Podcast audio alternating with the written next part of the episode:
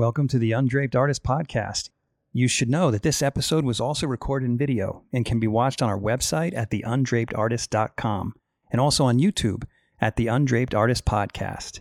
Also, check out our show notes to learn more about today's guest. I hope you enjoy the show.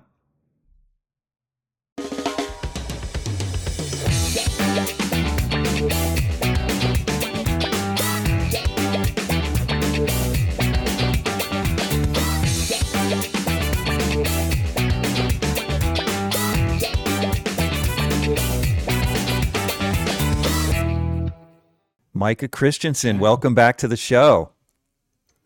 I am really happy to be back. This is one that I've wanted to talk to you about a long time. Get ready for some serious controversy, my friend. Oh, serious yeah. controversy. I'm excited because we're getting out of Spain. I mean, not Spain. Spanish art's one of my favorite, you know, yeah, groups watch of your, artists. Watch your but... words there. Careful.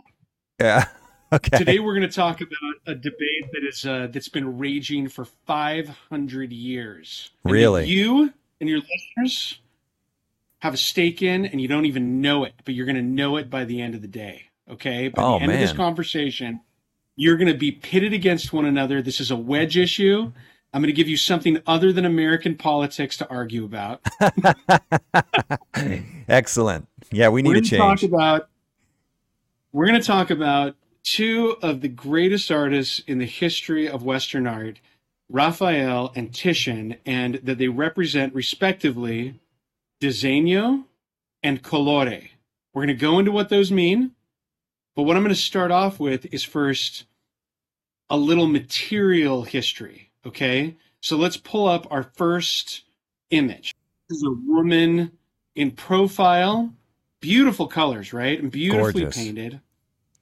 Um, this is not by, this is neither by Raphael nor Titian. it's okay. by, um, it's it's by an artist named Ghirlandaio. But there's a reason I'm bringing him up, and that's because he wasn't that far off from either one of them. He was painting in the 1400s, the 15th century, and um, what we're dealing with here is this very strange transitional period in the history of painting. Um, if you were a painter working in the 15th century and the 16th century, which is at the cusp of, of modern art in many ways, where we're using modern materials, you were painting largely on wooden panels, and your material that you're using is, uh, as your medium is largely tempera painting which is egg yolks, mm-hmm. right? And you could the, the artists who were using this eh, these uh, the, these materials, they had the limitations of those materials. And what I want to do is set up here the difference between um, the period right before Titian and Raphael and what they represented. So Titian and Raphael were largely the first artists to confidently use oil painting. Hmm. And that means that they were changing the way that paintings were materially made, right? And I wanted to show you this work as something that was an example of what came just before them, before we talk about what they do.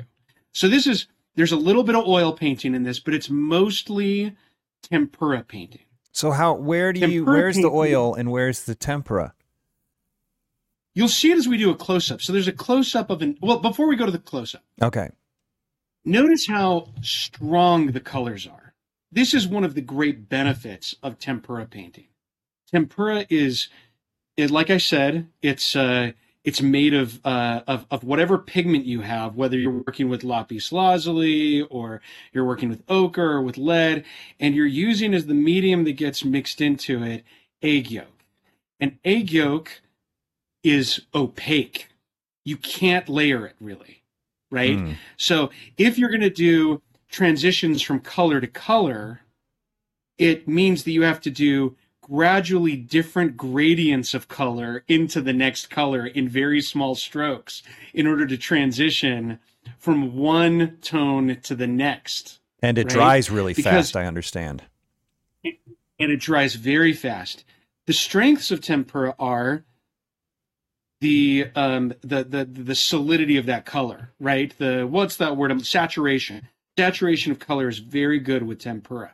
But notice how, despite it being a beautiful woman, beautiful colors, beautiful and very clear portrait, not really a caricature, it is a little idealized. It is also very stiff.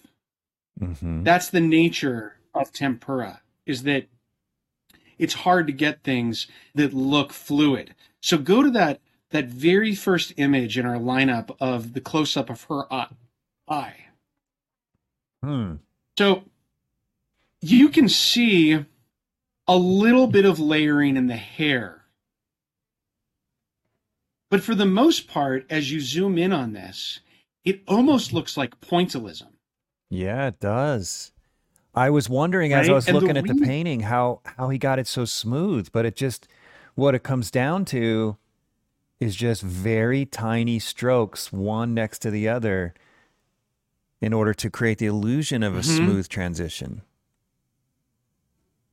It is. And it's a very, it's, you know, that is in and of itself a really remarkable skill, right? Ignore the craquelure here, which is that separation of painting which comes from age.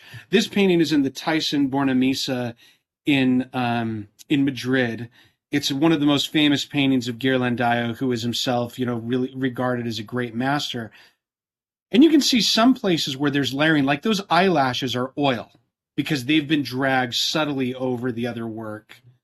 But Ghirlandaio was not very confident in um in, in oil, so he only did it in touches. But if you look above her eyelid, Mm-hmm. look at how um how men- the strokes are in a particular direction, Mm-hmm. right? They kind of mimic the musculature or the bone structure Yeah, and right they're here. very carefully um he's got one color after another that is an opaque color next to an opaque color next to an opaque color so if you are an artist who's working in in uh in tempera painting in the era right before oil painting gets introduced the skill set is one largely of drawing right? You've got to get your drawing down really, really well because your control of of the the thickness of line, the de- the so density or or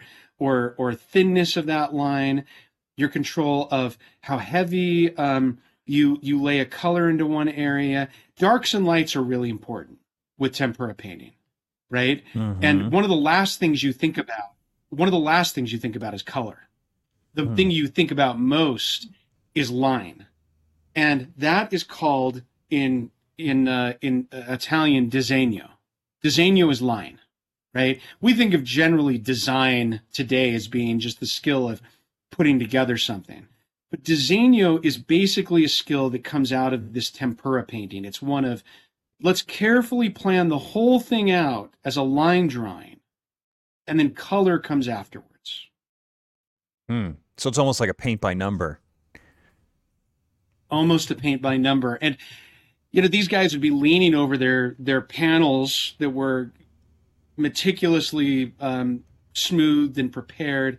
They would have a they would have a series of drawings that they would do before they would do the final painting, and they would probably even sometimes grid the the panel itself and make sure that it was laid down um, exactly in tempera with and, and with the tempera before they put any tempera down they would usually have a line drawing graphite under on the um, on the white um, surface of that panel, and then they would paint slowly the colors over it in tempera, um, and the painting would be built up not like you'd build up an oil painting because you usually have with an oil painting a ground and then you have areas that are certain colors that you want to pull out right? Sometimes they would do that in tempera painting, but largely it was like, you know, you just kind of fill in a drawing paint by number wise, right? Mm-hmm. And this meant that um, you're leaning over the the canvas with very small brushes, and and usually you have to have very good eyes, or you have to have a magnifying glass that you're looking through as you're painting. But not canvas. That's the kind of work. right? They're working on board, to be clear. Yeah, Okay. They're- They're working on prepared in Italy. They're working mostly on um, on on a beach or pine panels have been um, covered in a gesso, which is like plaster that have Mhm. been sanded down. Be, um, uh, so smooth that it was almost like porcelain, and they're painting into that gesso, and the tempera gets um, gets sucked into that. So this is what is happening at the end uh, or the middle of the 1400s, and then oil painting gets introduced to the Italians. The, the Northern Europe had oil, but there's not a whole lot of communication going on between Northern Europe and Italy. And Italy is really, for all intents and purposes, the center of the art world for the it's where the Renaissance is happening. It's where the money is. It's where big projects are happening. So the next image I want you to pull up is the crucifixion scene. So this is one of the earliest paintings ever done by Raphael. Raphael is maybe the most copied artist in the history of art. More books have been written on Raphael than probably all of 19th or 18th century art combined. More art theory has been done about him, more more paintings have been copied like I said. He is probably the most influential artist whether or not you know it have know him directly or not in the history of western art. Hmm. And he died at the age of 37. Mm, ouch. So he's born in uh, yeah, very young age. He was born in Urbino, and you have to think of Italy as being multiple kingdoms. It's not unified until the 1870s. So he's living there. He's born in 1483, and he's born in this very small kingdom of Urbino.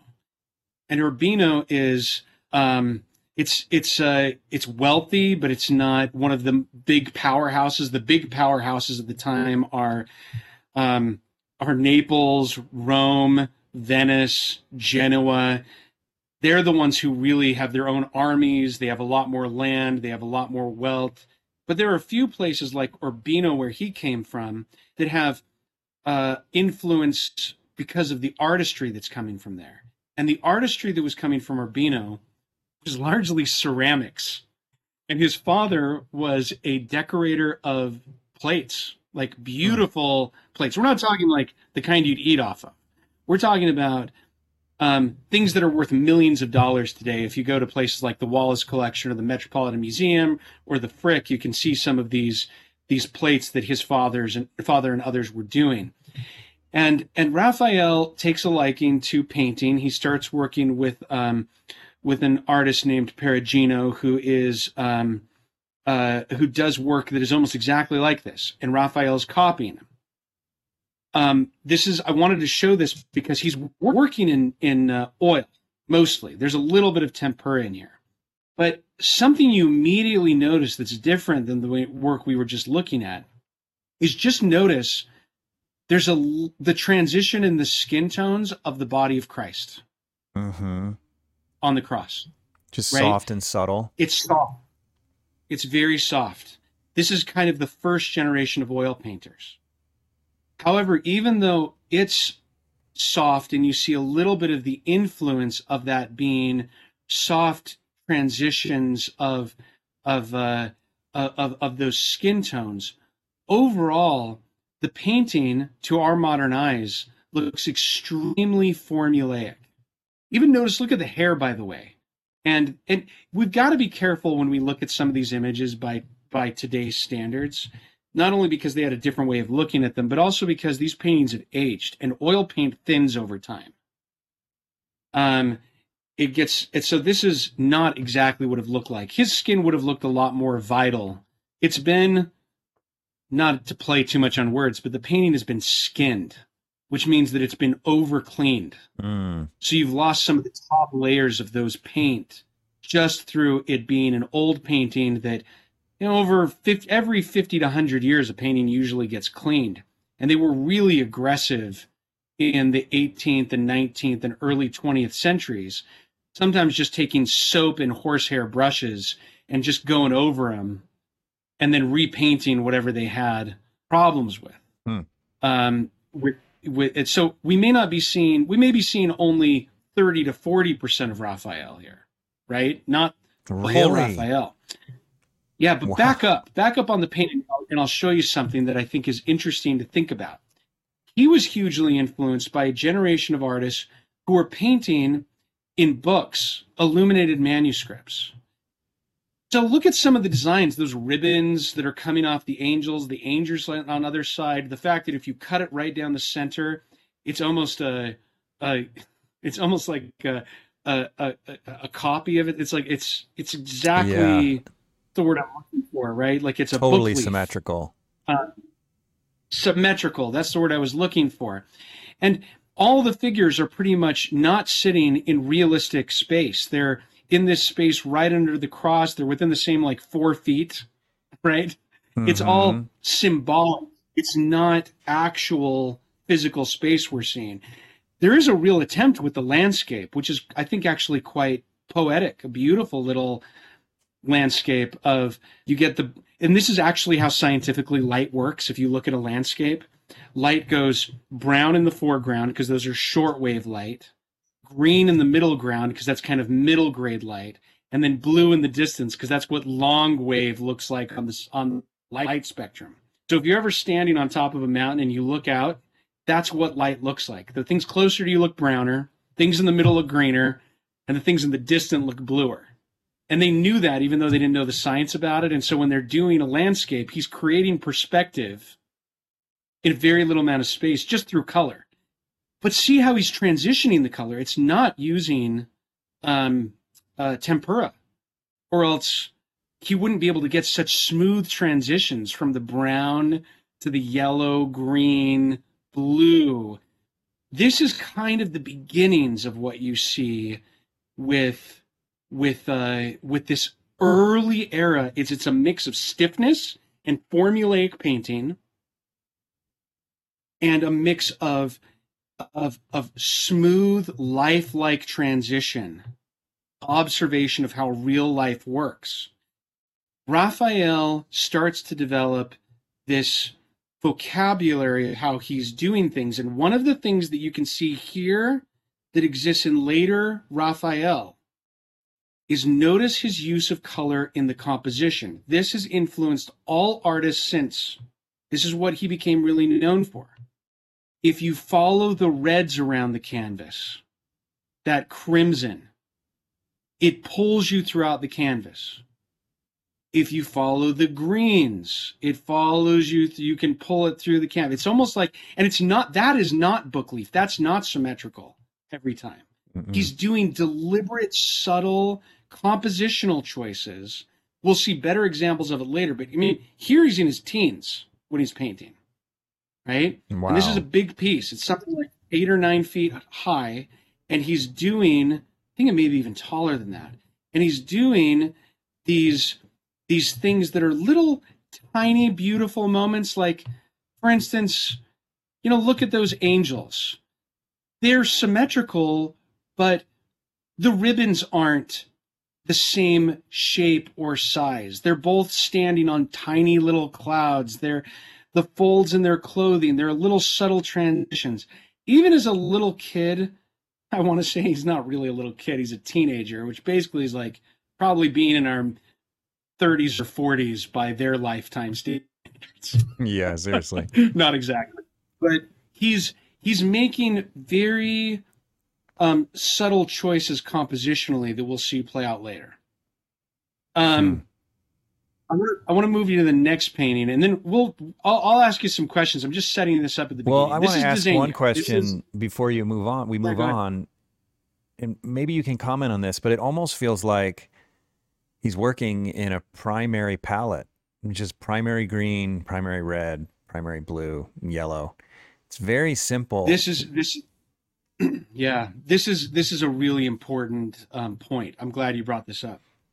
So there are only about 30 colors that they can work with at this. And that's true up until the um, the first artificial or chemically created color that's different than those is Prussian blue that's created in the 17, mid 1700s, early 1700s. And so everybody's using the same palette, but the quality of the color has to do with how wealthy your patron is. So you've got out of those 30 colors, you've got about eight or eight to 12 minerals that you can work with. And those minerals are super expensive. So lapis lazuli, which they call um, ultramarine, comes from Afghanistan at their time, and it's largely controlled by Venice, and it costs more money than gold does. And if you can't afford lapis lazuli, you use cobalt, which comes from Iran, which is not as expensive, but is still expensive. And if you can't use cobalt, you use aquamarine, which comes from copper and it's a greenish blue. And then the lowest of low colors is smalt, which is this really weird um, derivative, der- derivative blue color. So you've only got like four or five blues that you can use. And when you would um, commission a painting, let's say I came to you, Jeff, um, I would go to the local guild of artists and I'd say, um, I uh, I want to commission a portrait of my wife standing at the foot of the cross, and I want Jeff Hein to do it, and I want it to be 50% done by him and 50% to be done by his journeyman. So I get a bit of a discount on it. I want Jeff to come in and finish the faces and the hands um, but I don't want to pay for him full time to do it because that's a little too pricey. It's good enough that I get I get his his assistance, and I I, I want to go full lapis lazuli. That's how I'm going to spend my money on this. So hmm. I'm going to dictate that I want I want the robes done in lapis lazuli, um, and or I want them done in this copper green, or I want to be done in this this uh, this this color, and and as a result, because I'm paying for the pigments outright, you're going to give me an undiluted version of that pigment oh, in the oh, painting. Interesting. Right? Because I am paying damage. I'm not going to, you're not going to water down that lapis lazuli, right? You're not going to water down that green because I paid for that to be done that way, right? Huh. So it is it, it, where where Raphael is working in his early years. He has the medium expensive colors, and most of his career, even though he starts in Urbino, goes to Florence, then ends up in Rome working directly for the Pope. He never has access to the best colors. These are kind of like the just above the cheap colors that he's using. Right, right. Okay, the next painting the is next what? Artist, okay, so this is actually Bacchus and Ariadne. Let me tell you what's going on in this painting. It's by Titian. And um, can we zoom in like make it? Well, this fills the screen pretty much, doesn't it? Yeah, it does. Um, if there's a particular the, area you want me to look at, let me know. Yeah, I will. Let's keep it general for right now. Titian comes from the north of Italy, in um, near Venice, near Venice, and um, he becomes the king of Venice and its painting. Venice controls most of the Adriatic Sea, a huge uh, amount of trade um, uh, on the ocean, and therefore he's they're able to get through trade routes the best colors. Titian has access to the best colors that any artist could possibly have at the time, and he uses them to maximum effect. Mm-hmm. Um, and he he he's lavish in his use of color. This painting depicts the moment that Ariadne um, gets dropped off on the island where Bacchus, the god of wine, and his revelers, his party goers, are all um, are all living. And uh, I believe it's Jason from Jason and the Argonauts. He she's supposed she she's supposed to be wedded to him. No, no, no, no, no. It's Theseus. Theseus is the one who, or Theseus is the one who leaves her on the uh, on the island for a time, promising he'll come back. But Bacchus sees her; she's mortal. Um, falls in love with her. When the moment he sees her, he jumps from his chariot. That's what he's doing in midair. Oh, and, I see that now. Yeah, his his revelers are coming with him, and they have fun. And in the end, she gets quartered and killed and eaten by by the animals on the island. It's a really ugly death. However, if you're Titian and you're living in a world where most of the work that had been done right before you was very carefully painted um, linear drawings essentially in tempera and everything's very stiff. You have just blown the minds of everybody if you see a leaping figure in a painting and it looks somewhat realistic right the motion in this painting is the thing that would have blown everybody's minds when they saw it it would have been like seeing when I was a kid, Jurassic Park CGI dinosaur for the first time. And the difference between the claymation dinosaur that was stop motion and seeing a dinosaur that looked real that was AI generated or like computer generated, that is. It would have, AI is a whole other thing. That'll, yeah. that'll be another level of mind blowing, right? So what he's able to do with oil that no one that, that that really blows the minds of everyone is this sense of real motion and movement. That's very different than what Raphael is doing. Raphael is doing transitions in skin tone, color, landscape, and and he's thinking of color in really interesting compositional ways. Titian is thinking of movement and motion. He is what, and he's thinking of color um, that is eye popping um, in almost every in, in, almost every way. You can see that the the um, that we're not seeing the full painting by the way as it originally was. You see all that brown that's in that figure in the ground, and also the brown that's in the trees mm-hmm. in the far top right. Mm-hmm. They would have looked much richer. The problem is is that when these paints were originally put on the canvas, he was using some earth and vegetable colors that weren't fully saturated in the oil.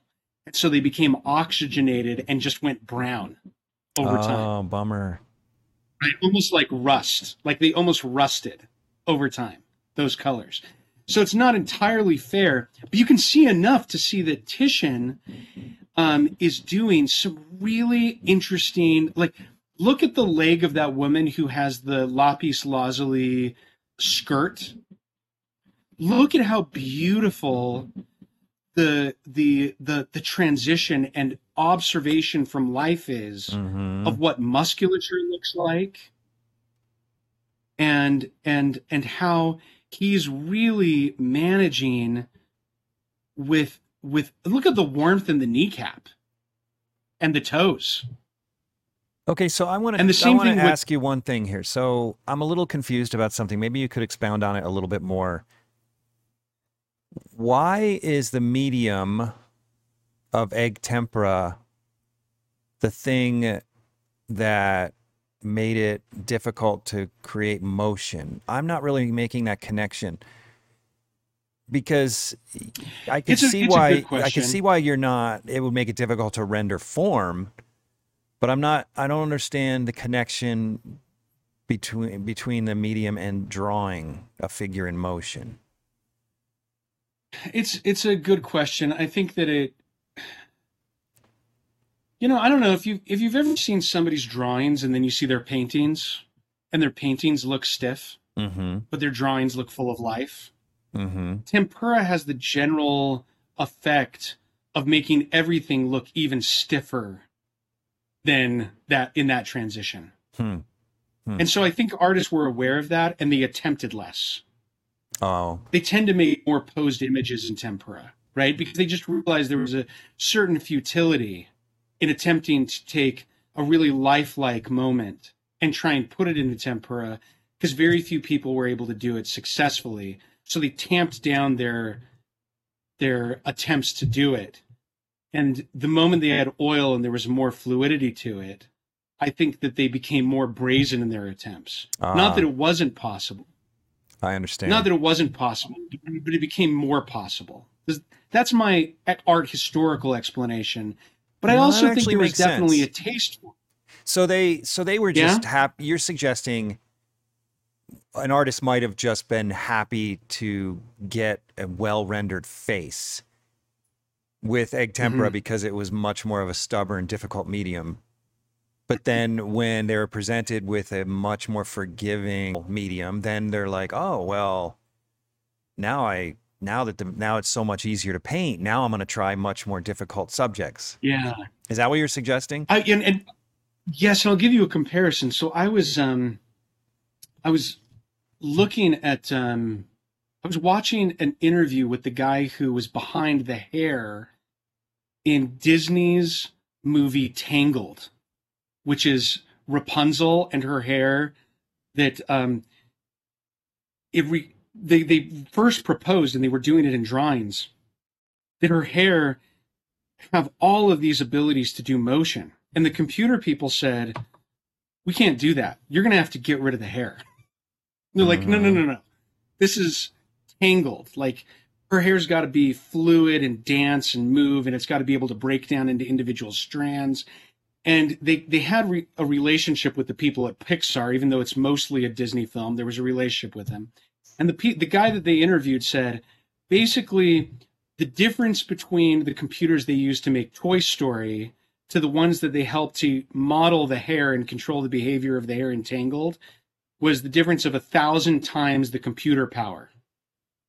And so they had to get rid of in they wouldn't have been able to do it in the first movie. They they had to like simplify forms in in the movie um in the in the early Pixar films and in Toy Story. And that's why it helped to have them be toys. They didn't have skin tone translation to transitions. They didn't have webs between fingers. They didn't, they didn't have to deal with any of that stuff, right? They didn't have to deal with hair. It was all solid. But then the moment they moved into something like human hair, they had to have they, they couldn't have made that choice. I think oil had a very similar transition, is that like look at for instance if at, we're zeroed in here and you're looking at Bacchus jumping out of that chariot, and you can see that his right leg is is really like full on straight in front of us in the foreground. But then look at the distance that he is, is willing to take that that that back left left leg, right? and the what's the word I'm looking for? It's um Perspective. Oh, uh, yeah, that it's the it's it. There's a there's foreshortening. The foreshortening that he's willing to do there would not have really been attempted by a uh, by a tempera painter. Mm-hmm. Um, and and part of it is is look at how how he's able in that darkness to have a lot of those skin tones still come out with the layers of oil paint that he would have been hard to do in tempera, an opaque color set. Mm. An, op- an opaque, you know, it's it's something that's hard to that's really hard to describe, I think, unless you do look at the difference between like just pull up this painting and the Ghirlandaio of that woman right next to one another okay. that we had of her portrait. They're not the best comparison side by side, but they're good. They're good enough. Those are really too big to put side by side. That's a bummer. So I'm just to go. That's right. Because because we can't put them side by side. Let me just go back and forth. So we got this one. Okay. Okay. And then this one. I mean, just just look at the difference in transition and skin tones in just the Bacchus figure versus this woman. Mm-hmm. The it's there's there's no question that Ghirlandaio, who's doing this portrait, has a great deal of skill but he's essentially working with a tiny brush going one color transition to the next. Whereas Titian, and this is what makes Titian, and we're going to talk about a little more. Titian is not really a draftsman when it comes to drawing, unlike um, uh, uh, um, Raphael. He usually really? does very little drawing. He does little, some outlines in charcoal directly onto the canvas and then starts painting and building up the paints as he goes. And he's the first artist to really do this. And it becomes a distinct Venetian Northern Italian way of painting, of instead of doing meticulous drawings and then transferring them onto canvas and then painting the colors, Titian goes directly onto the canvas. In fact, one of Titian's first things, and I didn't show this as a painting because we just talk forever about these two. Titian is credited as being the first artist to use canvas in the first place. Everybody in the in, in his world is using um, uh, to do small paintings panel work but if they're doing large paintings they're doing frescoes. They're painting into plaster. And he's commissioned to do a painting on a wall of the Accademia of of the uh, of the Virgin Mary as a young girl climbing some stairs. It's about I think 14 feet long, and oil doesn't work in uh, in in uh, in in the fresco painting world, and that's his skill set. So what he does is he goes to sailmakers in the port of Venice, and he says, "I think I can paint directly onto a sail." So he invented so this method. Me, yeah, yeah. And so he says, "What I want you to do is I want to to uh, to weave me a, a sail that's such such a size, and then we'll stretch it on wood, and then I'm going to be able to build up my oil paints in a way that I could never do in uh, fresco painting, because fresco painting is almost exactly like tempera painting. You have to use opaque solid colors, right? But he wants to build up the layers to get those transitions. So almost all of Titian's paintings are on canvas, and he changes the world by instead of doing drawing on paper or leather, vellum, whatever it is you're working on, and then moving on to a panel where you're transit you're doing the drawing and then doing almost color by number, paint by number. He's the first one to say, no, I'm just going to do light drawing on the canvas, and then we're going to build up the oil paint and get there that way. That's how we're going to do it. And that's how this painting was made. So when you say that he wasn't a draftsman, what you mean is that he wasn't one that was likely to work in dry media.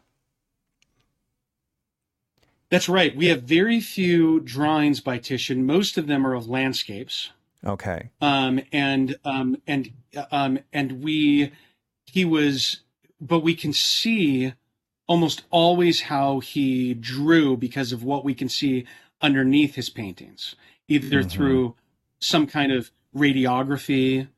Um, I mean, and, and, there are a couple that I'm going to, I'll, I'll give you a really good example of it in a moment. But what I'm setting up here is this controversial debate.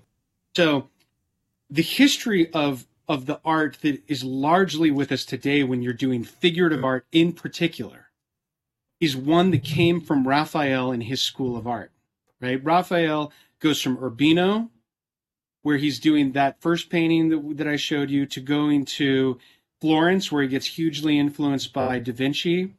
And Da Vinci's a big draftsman, right? He's drawing everything, getting it perfect on paper, and then he's building up the canvas um, in in uh, doing drawing, color studies, and then combination of drawing and color study to the final piece. That's how it gets taught in the academy throughout all of Europe from then on, right? It's you go to France and you study the École des Beaux Arts, and you are Ingres, you're um, all the way up to John Singer Sargent. John Singer Sargent may not be the best example of this, but a lot of these academic artists that we love so much in the 19th century, they learned the disegno approach.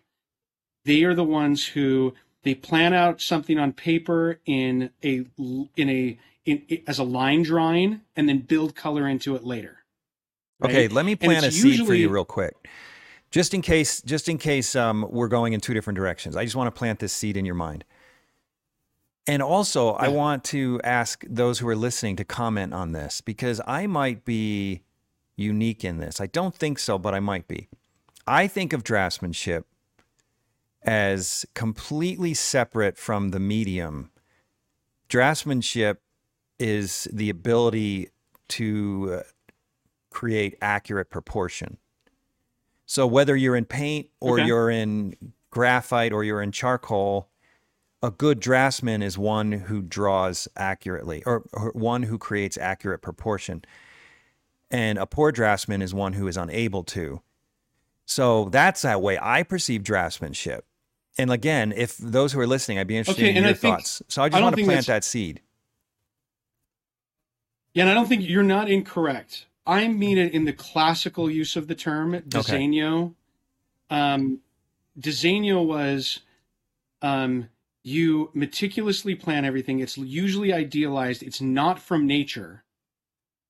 It's composed from your um, you're you're composing it from your mind first, and coming up with the idea.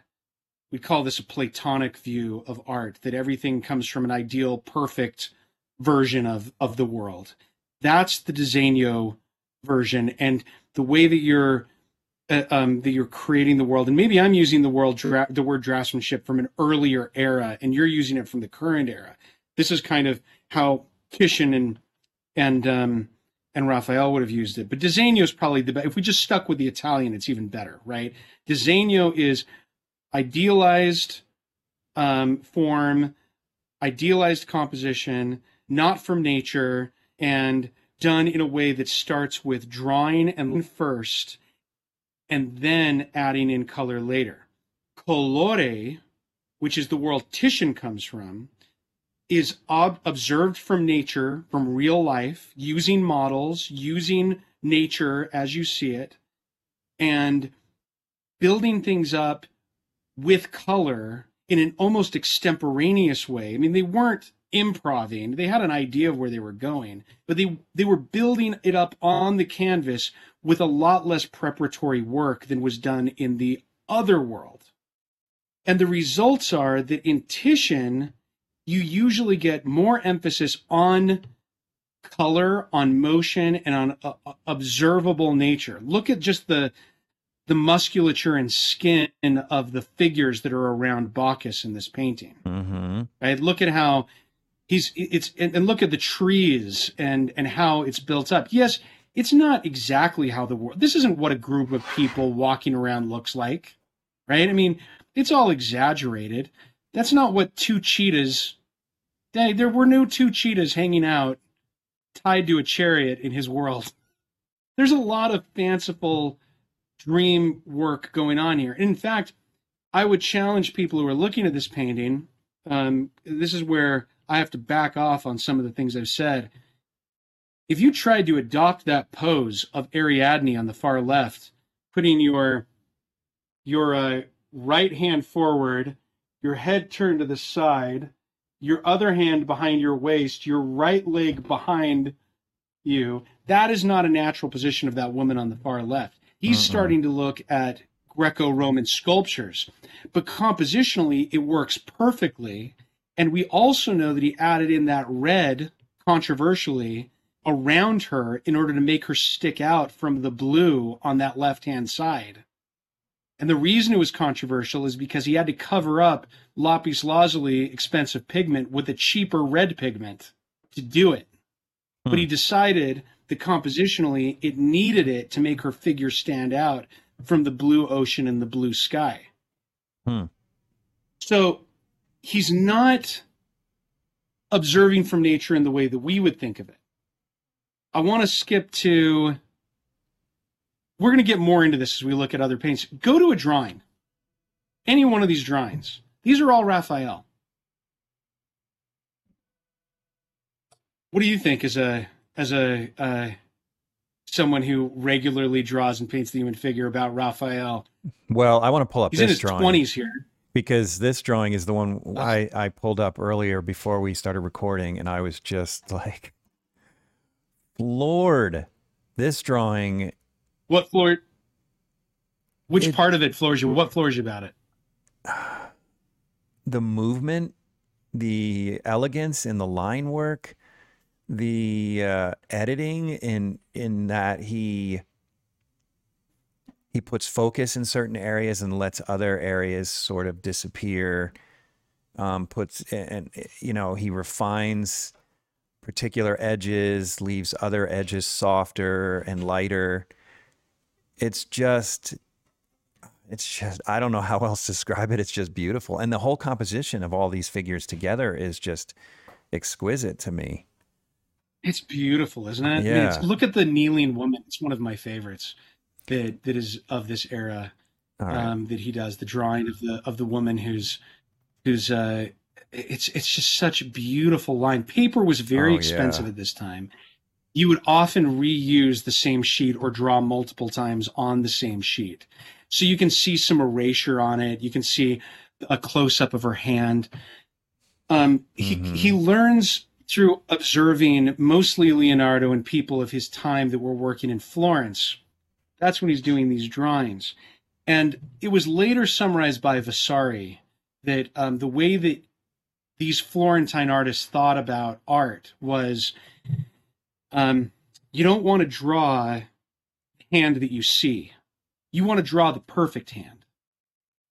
And if you um, and and this is something that you do as a teacher all the time is you usually get simplified forms that are casts right of of sculptures that have simplified in beautiful ways those forms that is a florentine idea i'll, I'll give you an example in real life years ago i was in the studio of arnold friberg arnold friberg studied at the art students league of new york and um, was just a generation below norman rockwell and um, uh, and he knew Norman Rockwell, and uh, he also had done Saturday Evening Post and Life and Boys Life covers. Arnold Friberg had, and I remember I went into his studio. He must have been 92 at the time, and I was in my mid 20s, and he had this reindeer that was had a, a Christmas wreath on it that had been a cover of a Life magazine, and it was the original oil.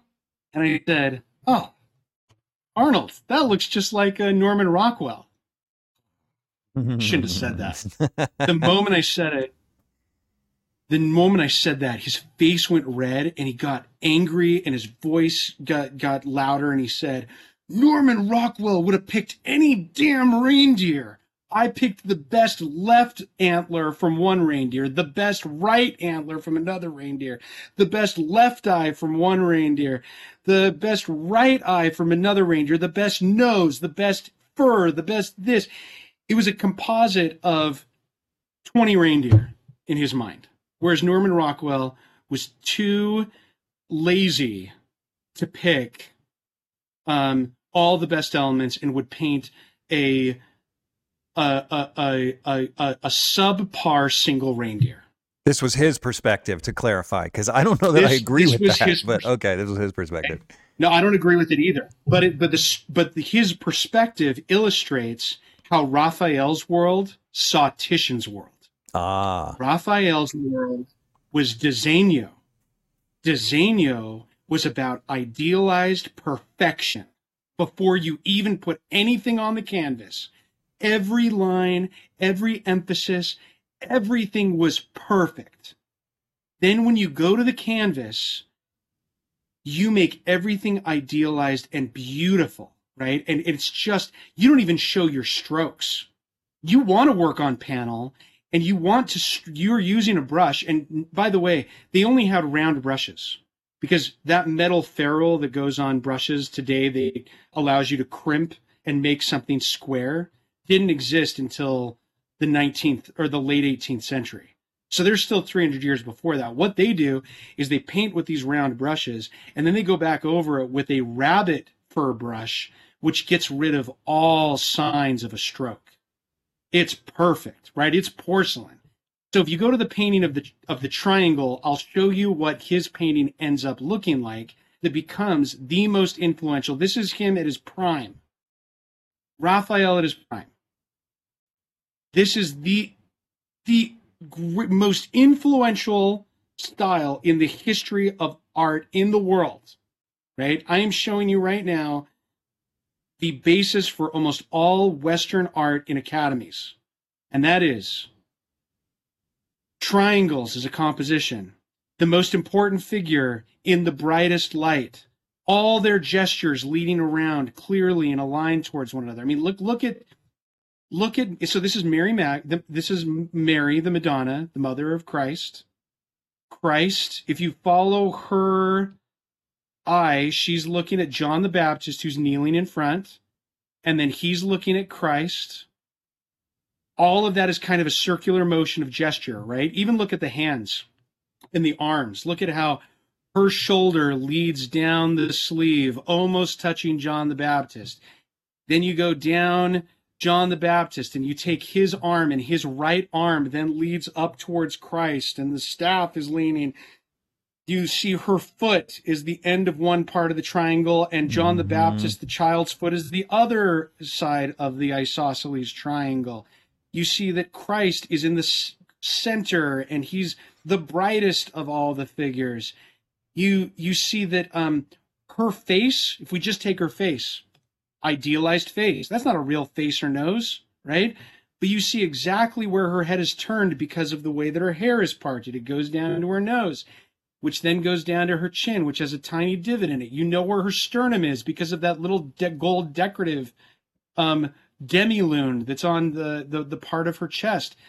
There are all kinds of very carefully planned decorative compositional moments. You know where her shoulders are because of where the the the the sleeve line is. You know where her where her her breasts end um, and where her waist begins because of where that little line is of the thing. That's not real clothing, right? It's Mhm. all invented for composition's sake. This isn't really observable life in any way, right? It's idealized, but it's beautifully planned. I mean, it is planned so no matter where you go in the painting, it pulls you around. Hmm. It kind of feels like basic version of, of what we're used to now. This is the this is like what is the what are the early Lego blocks that they give little kids the that are the the bigger versions of Legos? I don't You know remember. I know what It's you're like- talking about, though. yeah, you know what I'm talking about? Like this Mhm. is the the big Lincoln Log version that all of Western art is based on. You would go into any art school in the 19th century, 18th century, 17th century, and they would pull up Raphael and they would say to you, "Look at how he's managed the relationships between the figures. Look at how he's he's managed the colors in here to draw your eye around." This is early mature Raphael, but go to the woman with the wheel and you'll see a later, more complicated version of it. Let me ask you, where do you know where this painting is? This one I think is in the National Gallery in London. Oh, because there's one. And it's not big. There's one almost just like Oh, yeah, it were- in DC. I just saw it. Yeah, yeah. There is. There's there is one almost like it in DC. Go to the one with the wagon wheel and Okay. there's there's there's so many versions of these and they're copied. So it's two more over. Go two more over from that to your right. Yep, right there. This is Saint Catherine. She was killed on um on this. So you see how the, there's a wagon wheel Mhm. underneath her left arm. Um, she was um strapped to one of those and um and and tortured to death, and she becomes a symbol of uh of the wheel of fortune because sometimes you're at the height of the wheel and sometimes you're at the bottom of the wheel um, in life. And she kind of becomes the symbol of this. Notice how entirely invented her pose is. I mean, if you just try and do it, take your right arm and put it on your chest yeah. and then turn your head in that direction, but make your your uh, left true. leg No go in front like and your that, right yeah. I, I feel quite dainty though when trying it. Yeah. But isn't it the most beautifully linear, smooth, serpentine use of the body and form? It's Mhm. gorgeous, right? It's gorgeous. And you see where all of her anatomy is because of the colors. Again, the clothing is nonsense. Green sleeve, um, that beautiful furl of, of the robe, the inside of the yellow that curves around her hip. That no clothing sits like that totally invented, idealized disegno. This is disegno at its height, right? I mean, it has nothing to do with the way the real world works. It's all beautiful, though. And it's something that artists tried to imitate for the longest time. Raphael, probably the world goes into, you know, if you sorted Western art education, 90% of it is disegno. 10% of it is colore.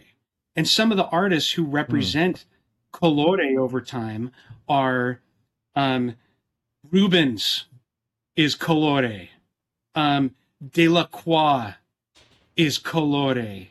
Um, you would even argue that Van Gogh is colore, right? It it's not about um, it's about um, it's it, and we'll get to what Titian looks like, but but and and we'll talk more about colore. But if you think about Disegno, who is Disegno? Ingres is Disegno. Gérôme is Disegno. Bouguereau is Disegno. All of these artists who are forcing the human figure into idealized form that is increase that is very pleasing but not really observable. They're pulling a hat trick right? No one looks at this painting at first and thinks oh that's not how people stand. That's stupid. I hate it. No. you know what i mean? They don't look at that. They look at it and they think oh that's beautiful right? Caravaggio in his own twisted way is Disegno.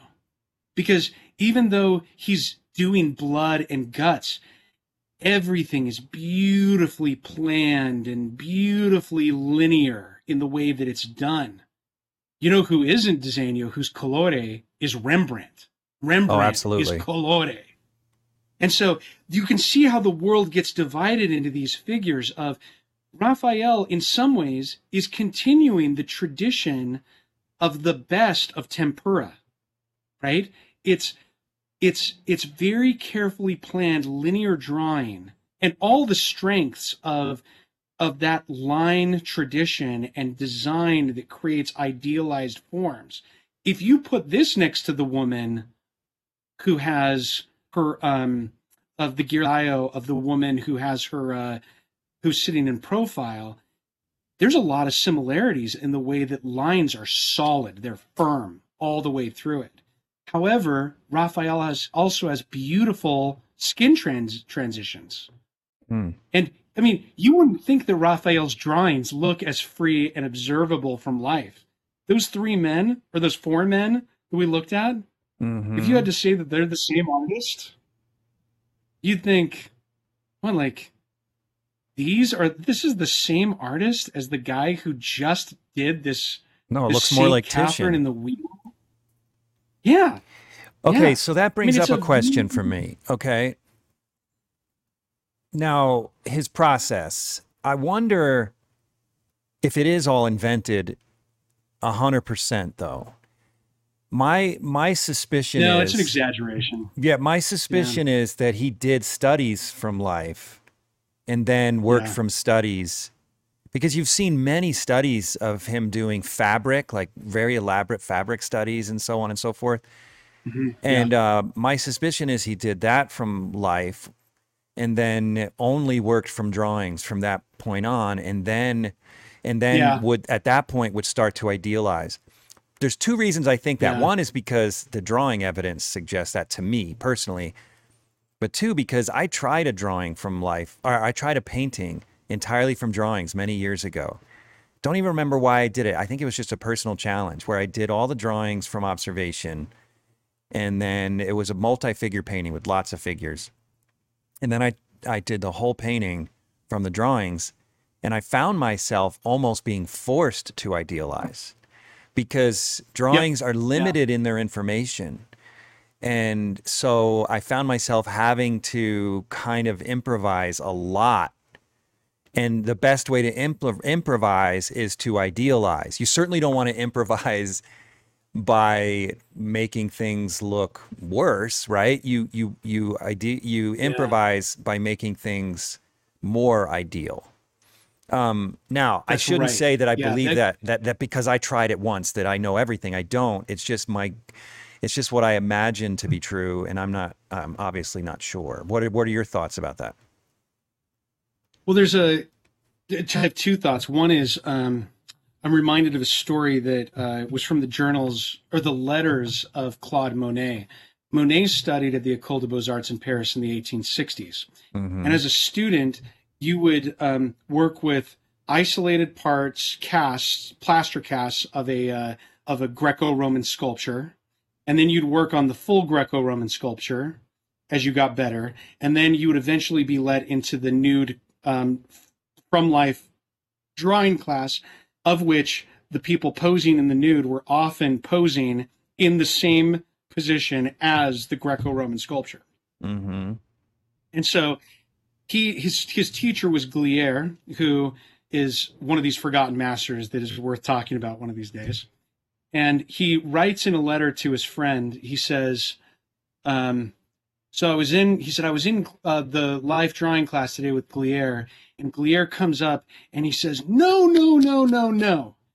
You're supposed to draw from the antique, not from the life. The antique.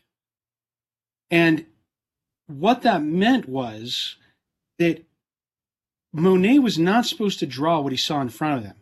He was supposed to look at the figure in front of him and use it as impose on top of it the Greco-Roman cast and idealize the musculature, idealize the form, simplify everything, and make that what he drew in front of him. And his teacher was grading him on his ability to look at a form that was in front of him and to simplify it and be, and idealize it in a way that was better than what was in front of him. And Monet says, I went home that night and I took the drawing and I drew 26 moles and I put 26 hairs on every mole. in order to be, in order to like stick his thumb in the eye of Gleyre, right? And and it's interesting because I think that we we lionize that attitude of get away from the idealization of the world. But then I don't know how many bad 19th century paintings I've seen done from photographs when the art was new, where you knew that the person paid for their family and friends to have all their individual portraits put into it, but there's no way that the artist could sit with all of them. And so he painted all their bodies. He had like stand ins, and then he had photos and he did highly detailed um, paintings of every face, no matter where they were in the painting. Right. Mm-hmm. And so the painting looks busy and sloppy. And it's, it's not because it's, uh, he's a bad artist in the sense that he couldn't do a good photograph, a copy of the photograph. It's because he actually did the photograph, right? He didn't idealize anything. He made it all look like he didn't, he didn't learn how to like emphasize and de-emphasize things. Right. Right. And I think that you know this is where Raphael and the Disegno school has the upper hand. Is that the eye, um, your eye, and what you look at on a neurological level, what you see, if you just look at the world around you, about 30% of it is actually what you're seeing, and 70 to 80% of it is invented by your brain because if you had to process everything you're seeing all the time, it would take up too much brain power. Too much power. Is that a fact? So your brain invents a lot. Yeah, it's true. So your brain invents a lot of things. A lot in your peripheral vision, a lot of what's in front of you um, is invented based on past experience. That's where Disegno and idealization works. So is really that why well. you look good, so you good today?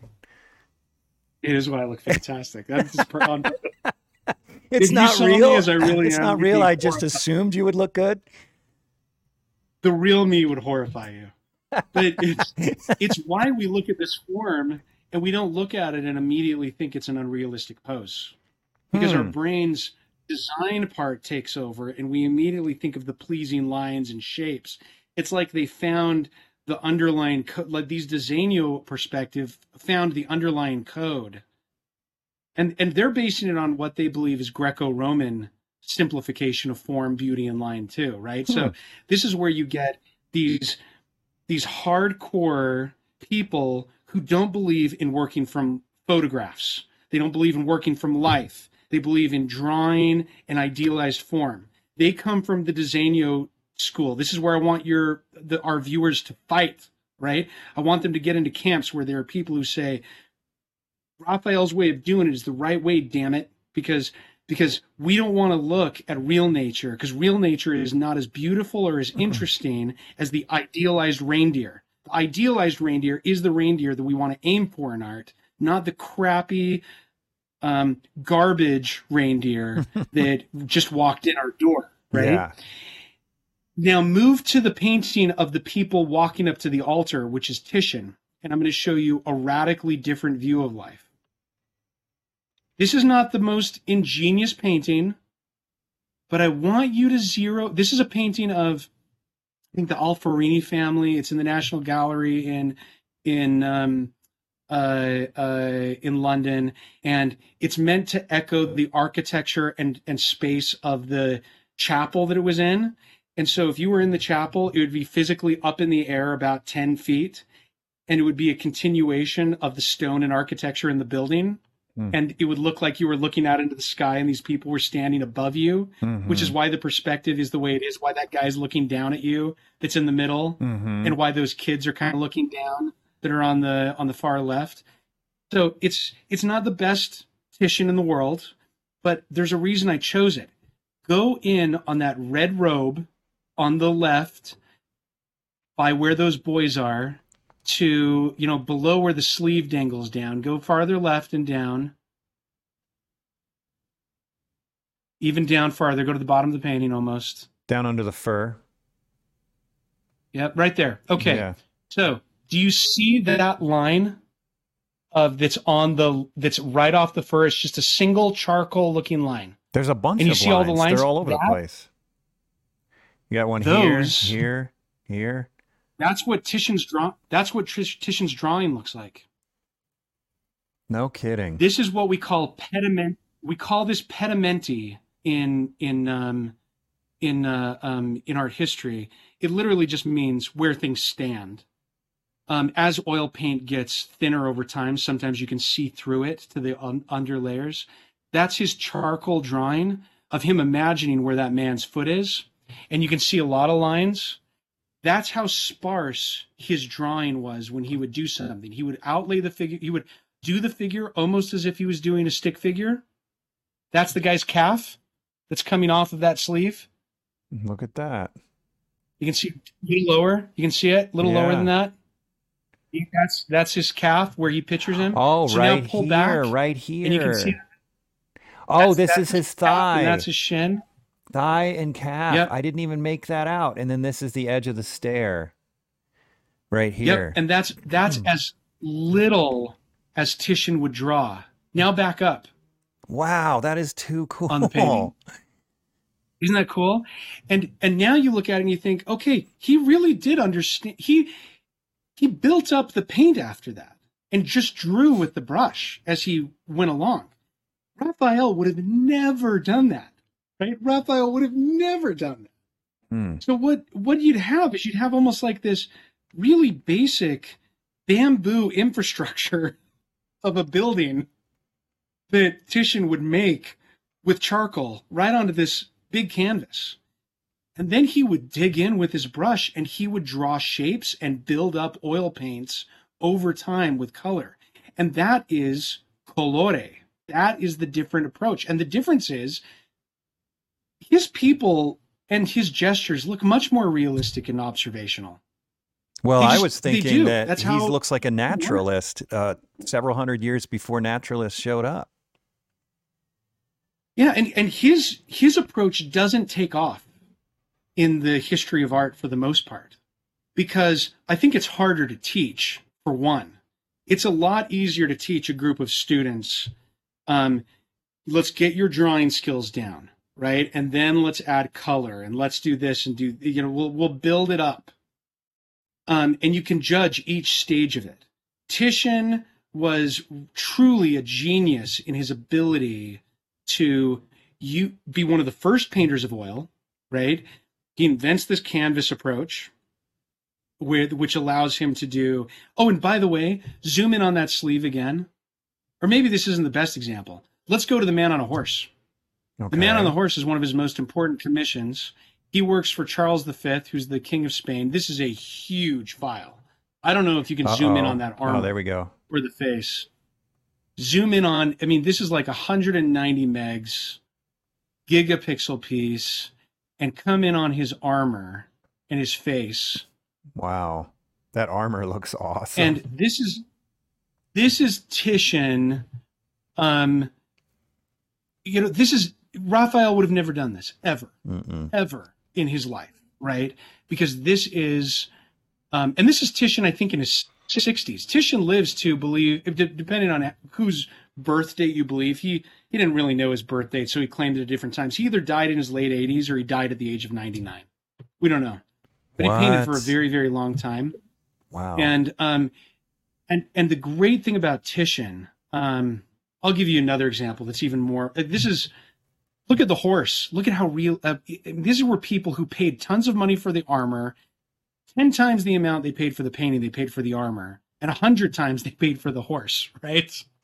So he had to get those things right. And in person, this is an enormous painting. This is like ten feet high by ten feet wide. Hmm. And um, if you want a smaller painting that's maybe more comparable to that Catherine with the wagon wheel of straight across Titian versus straight across Raphael, go to the Mary Magdalene of the woman who's sitting with her. Um, a little more. There you are. That one. Hmm. Titian must have painted 10 or 15 different versions of this. Go to her hands, her hand that's on her chest. Yeah. That's clearly observation. Yeah.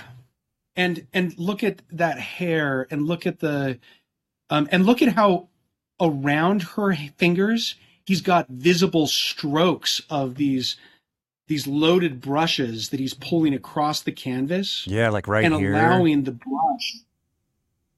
So Titian, this is the definition for many people of colore. Colore is by definition messier. It's observational of life. The draftsmanship in today's terms, it's not, they would have said that he was um, inaccurate in, in Florence. Raphael would have thought he was sloppy really? he was sloppy and inaccurate. Just like just like Arnold Friberg thought that Rockwell was sloppy and inaccurate and picking subpar um, models. They Raphael would have hated this painting. He would have said, "What the hell, Titian? Like That's crazy. these figures aren't beautifully lined up. They don't look, their gestures aren't leading directly to one another in a way that's very carefully chosen. There, he, he would have just, he would have been so embarrassed that this didn't have the perfection, idealization, even in the strokes of that, that, um, that, that sleeve that's got the fur coming out of it Mhm. on that figure or either any one of the figures. Titian reveled in the material looseness of the brushwork. Loved it. I just loved seeing that the texture come out. Raphael hated that stuff, right? I mean, that is the stuff Hmm. that is is the difference between disegno and colore. So today, when I go into a um, when I go and I won't name names, but sometimes I'll go into these um, these studios that are teaching um, figure drawing, and because the figure drawing is going from um, cast drawings that are taken from idealized statue, Greco-Roman statue, and then going into idealized larger forms, and then going to the figure, and they're working on line drawings, and then they're adding color later. Um, almost every one of them nitpicks paintings and the end results in the way that Raphael would nitpick Titian, right? Yeah, you know what? And I've got to say something. Earlier, earlier you said I would know this because I have a school. The fact fact is, I am absolutely colore. In, in fact, we have 3D scans of real people's heads for casts, Interesting. not idealized. Real That's- people's heads, old men, old ladies, different races. Just like literally 3D scans. That's what we use because I'm totally 100% colore. We're about precision, accuracy. So anyone who's using the bark drawings and who loves them, I want you to go and egg Jeff's building now. yeah, yeah. I'm called an atelier, but I do not. I, I I'm not. I mean, I'm not opposed to what they're doing. I think it's great. I admire them for You know- it. you know what's funny It's just about a that? different, different you know what's taste. funny about that is what's funny about that is that there's a great reconciliation that happens in the 19th century or an attempt at it. And that's where you get people like Gérôme who he he's he sponsors photography magazines and he sponsors the bark drawings at the same time. Hmm. And then you get people like um, uh, Carolus Duran and Leon Bonnat who are teaching at the École des Beaux Arts. And they all learned and worshipped Ingres and Delaroche, who are Disegno people. But then they become obsessed with Velasquez and Ribera. And Velasquez, the main patron of Velasquez, was also one of the main patrons of Titian. Oh my and so gosh. Velasquez comes from the Velasquez comes, and you can see it. Velasquez comes from the school of he goes right onto the canvas for most of what he does, right? And Mhm. he and the result of Velasquez is this really raw observational life. He fits directly into the Colore school, right? And the difference between Velasquez and Titian, one of them is that Velasquez, even though he works from the most powerful king on earth, Velasquez doesn't have any of the expensive colors. He's got cheap colors. So he's got a lot of ochres, a lot of bad blues, and Titian has all the best colors. So when you look at Velasquez, it looks earthy and realistic, but Ti- Velasquez would have loved to have Titian's palette. He just didn't have access to it. Hmm. Right? It would have been way more expensive for him to work. So you kind of like, and he's working a hundred. He's working like fifty years later than Titian's work. Really, I mean, they're about they're they're not really contemporaries, but they're close contemporaries. And Velasquez takes that colore route. Um, I think that if you were to, you know, put this painting, put put the the Mary Magdalene and the and the Catherine with the wheel side by side. I don't know if we're going to you've be able to. That one And that one, they're not the- one. And then this one. We don't Oh, need we to can. be perfect. We, we can. Okay, good. Okay. But you know, I don't know of any better comparison of Colore versus uh, or Disegno versus Colore than this Raphael on the left and this Titian on the right. The Disegno versus Colore debate is, I think, one that art historians and that artists over time were obsessed with. Goya was a Colore, you know. Mhm. Um, uh, Delacroix colore, um, Rubens colore, Velasquez colore, Ribera colore. You get, and I'm I'm mostly in the Spanish world, so I'm thinking that. But you get others. You get, um, you know, you you you get um, Constable um, versus versus uh, his generation. Constable was considered a country bumpkin. Turner was considered colore um, versus the very careful work of other people. I think I think it's a really good way to think about how artists put together their work and think about their work in the terms of you really if you're observing from life and not inventing entirely but you're using observable life and that's part of it that's the part that mostly gets caught up in the world of art but if you were to say who leaned in more to the material of oil was it Titian with Colore or was it Raphael with Disegno? And my answer would be that Titian, who is really the forefather of most oil painters in the material use of oil paint, Mhm. because he is the one who's using it in the most pure way by building up with it from the very beginning whereas Raphael is largely continuing a tempera approach in in, in his art. I agree with that you 100%. really do. Yeah. You get, a, but but then you think, well, then why today are we still teaching people to draw from the very beginning rather than using oil from the very beginning? And it's because of this tradition of Raphael understood form and composition better than Titian did in his school. And so you study Raphael because arguably, I think, I think this is what it comes down to. As someone who studied the history of how artists are taught, I think it's easier to teach Raphael. I don't want to diminish Raphael because I think Raphael, I he's amazing. I mean, he's really is. He's not necessarily our taste today, but that is a beautiful. Oh, it's painting. it's It not about better or worse. That's not the conversation No, in my a- mind. It's you know, let me tell you this. So I've had I've been teaching for 20 years. 22 years.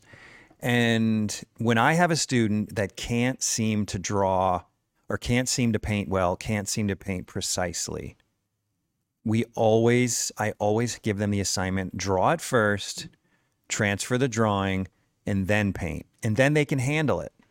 And then they do good work. Yeah. It is r- much more difficult to draw and paint at the same time. Now, I'm not suggesting Yeah. that everyone in Raphael's time that drew first, that's the reason they drew first was to because it was easier. I'm not suggesting that. But I am saying that Titian had to be a great draftsman to be able to do what he did. And and He did. yeah. He did. And you you've seen the drawings of Raphael. They're good, right? He's a You know, great I'm gonna throw draftsman too. I'm, he's a great draftsman too. Uh, it's just so is Titian. I'm going to throw you a curveball. Near the end of Raphael's life, he did a portrait of the Pope, who was his patron. And um, this portrait, I want you to zoom in on the face after we look at it. This is Raphael near the end of his life. okay. Look at the look at the face, Wow. It's kind of Titian esque. and then look at the look at the tassels on on the uh, on Yeah. your right. It's And on your like left? Titian. Then look, it's like, and then look at his hands. Look at his left hand. what? How about that? I mean, and then look at the brushwork on the look at that hand that's that's resting on the on the uh, edge of that chair. Yeah. I mean, that's beautifully observational, right? so what happened? It's not what we, we remember. We well, I mean, I think that as art historians, we like to exaggerate what people are, right? And we like to just put them in an easy category and say he's all Disegno, he's all about idealization. That is what gets carried down through the history of art as he's taught, is that they don't talk about this side of Raphael. Raphael's only 37 when he dies, right? He does this in his mid 30s. Who knows if he had lived into his 80s, just like Titian did, right? I mean, who knows where he would have ended up in the end? But the influence of his middle period works, of those simplified shapes, those simplified ovoid faces with the perfect part down the middle, the straight nose with the little dimpled nostrils, that is what has the biggest influence in the history of art more than any other artist. He he becomes the that those things that are from his middle period become the template for almost every piece of art education for the next four centuries. This doesn't. And you look at this and you think, hey, wait, that's not the same guy. So I'm throwing you a curveball at the end because there's a difference between, you know, how we think of our heroes and who our heroes actually are. Right. right. Right. And how we think of how we think of Raphael. Raphael, I, and this is where I wanted to end it, is I wanted to say, you know, he wasn't as Disegno as we like to think of him as, right? He's not as Disegno. You look at this and and and you think, and, and some of the paint of this has thinned, um, and become less, you know, eh, eh, um, um, clear as it would have been during his lifetime. But you can see enough of the painting to really admire him. Oh, well, even when he was idealizing things, it was at, I mean, he's an exceptional painter.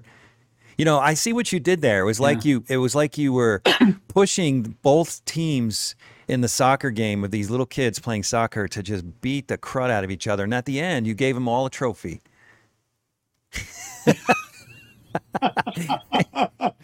In a way, I did. Yeah. Yeah. that was good. That was good. I do. I mean, when you look at this painting, it's. uh I mean, what do you think of Raphael? Well, I liked him before. I mean, and you know, I would say this. I want to pull this painting up. I thought this face looked a little more Raphael esque. It does, and there are A little so bit, many not a lot, a it. little bit. But Yeah. but and I don't think this one of the Pope looks totally naturalistic either. It's just a little bit more naturalistic. It certainly doesn't Yeah. cross over to this level, which feels almost like 19th century. Well, and then you Um, go to that early Titian of Bacchus, and that early Titian of Bacchus, um, that one, almost every one of them is an idealized form, except for those kind of grote- that grotesque snake man in the in the foreground, right? I mean, Right. that Bacchus isn't. It's not. He's more Disegno here than he is in almost any of the other paintings we've seen. Yeah, but still not to the level of uh, this. yeah, yeah, yeah. Yeah, it's almost And I- like they're I just- they're they're I- overlapping. They're overlapping in a lot of areas. It's it's but not the same.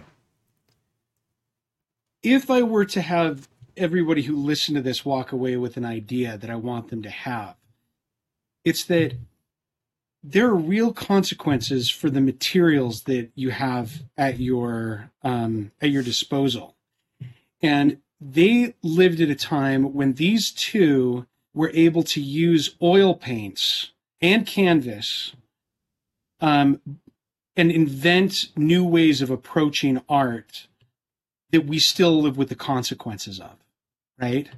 So Raphael and the Disegno school, he in the end was able to get with that portrait of the Pope to more of a fluid use of oil painting and a more naturalistic approach. But it's still built on the infrastructure of the tempera line drawing Disegno mindset of idealized form, color added, and then naturalism imposed on top of that form and line Mm-hmm. and and and Titian is working largely with the mentality of I want to build up oil and its transparencies and transitions in a way that's observed from nature. And I want to be able to do I want to be able to use the material as it as it is as it is fluidly. But it but he also realized that he needed to idealize things and simplify forms as he did it and create lines where there aren't lines in nature right? And oil doesn't want to be aligned necessarily, but he forces it into lines where he need where he needs to. So I think that, you know, I don't think that either approach is right or wrong, but I think that you're going to look at your own heroes in your own personal pantheon of artists that you worship. And you may find after this discussion we've had, oh, I I tend more towards the Disegno people. And Jeff, you maybe didn't use this language before, but you're probably a little more colore Oh, than definitely. some of these people. Yeah. And the consequences are, of that are that, you know, it's not whether or not they're better, but No. there is a definite different mindset of how they judge works of art based on Rafa. It, are you the Arnold Friberg looking at that Norman Rockwell, judging it that way, right? Or, and saying, "Ah, you know, he could have pushed it a little farther and it would have been even better because it's not I, it's not the best reindeer, right? Or are you Titian looking at Raphael saying, eh, you know, it's a little it's a little rigid. You know, it's it's not it doesn't feel it doesn't feel like they're they're they're coming out and and relatable and and and and lifelike to me. They don't I don't see in a flicker of candlelight those eyes moving towards me. You know? Mhm. it's it's a real it's it, they're they're different ways of looking at how a work is put together and the end result based on that philosophy Hmm.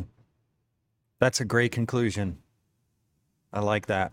Hey, thanks again for doing the podcast, Micah. It was brilliant. I think You're it's welcome. one of my it's, favorite it's ones. so much fun i love it I'm glad. Thanks, buddy. And have a great time in Europe. Tell us where you're going again. i'm going to um, spain this is the year of the 100th anniversary of the death of sorolla so maybe i can come back and talk about some of that That'd be amazing. and uh, then i'm going to go to italy i'm going to be in florence and bologna and venice and maybe Yeah. we can talk about that too That'd be awesome. We'll have a safe trip. We'll see you in a few weeks, hopefully. Thanks buddy Thanks for tuning in to the Undraped Artist Podcast. If you enjoyed it, subscribe. And if you could, leave a comment or review. That really helps the channel. Please share the show with your friends, and if you're feeling generous, consider a monthly donation at theundrapedartist.com. Thanks again for watching. We'll see you next week.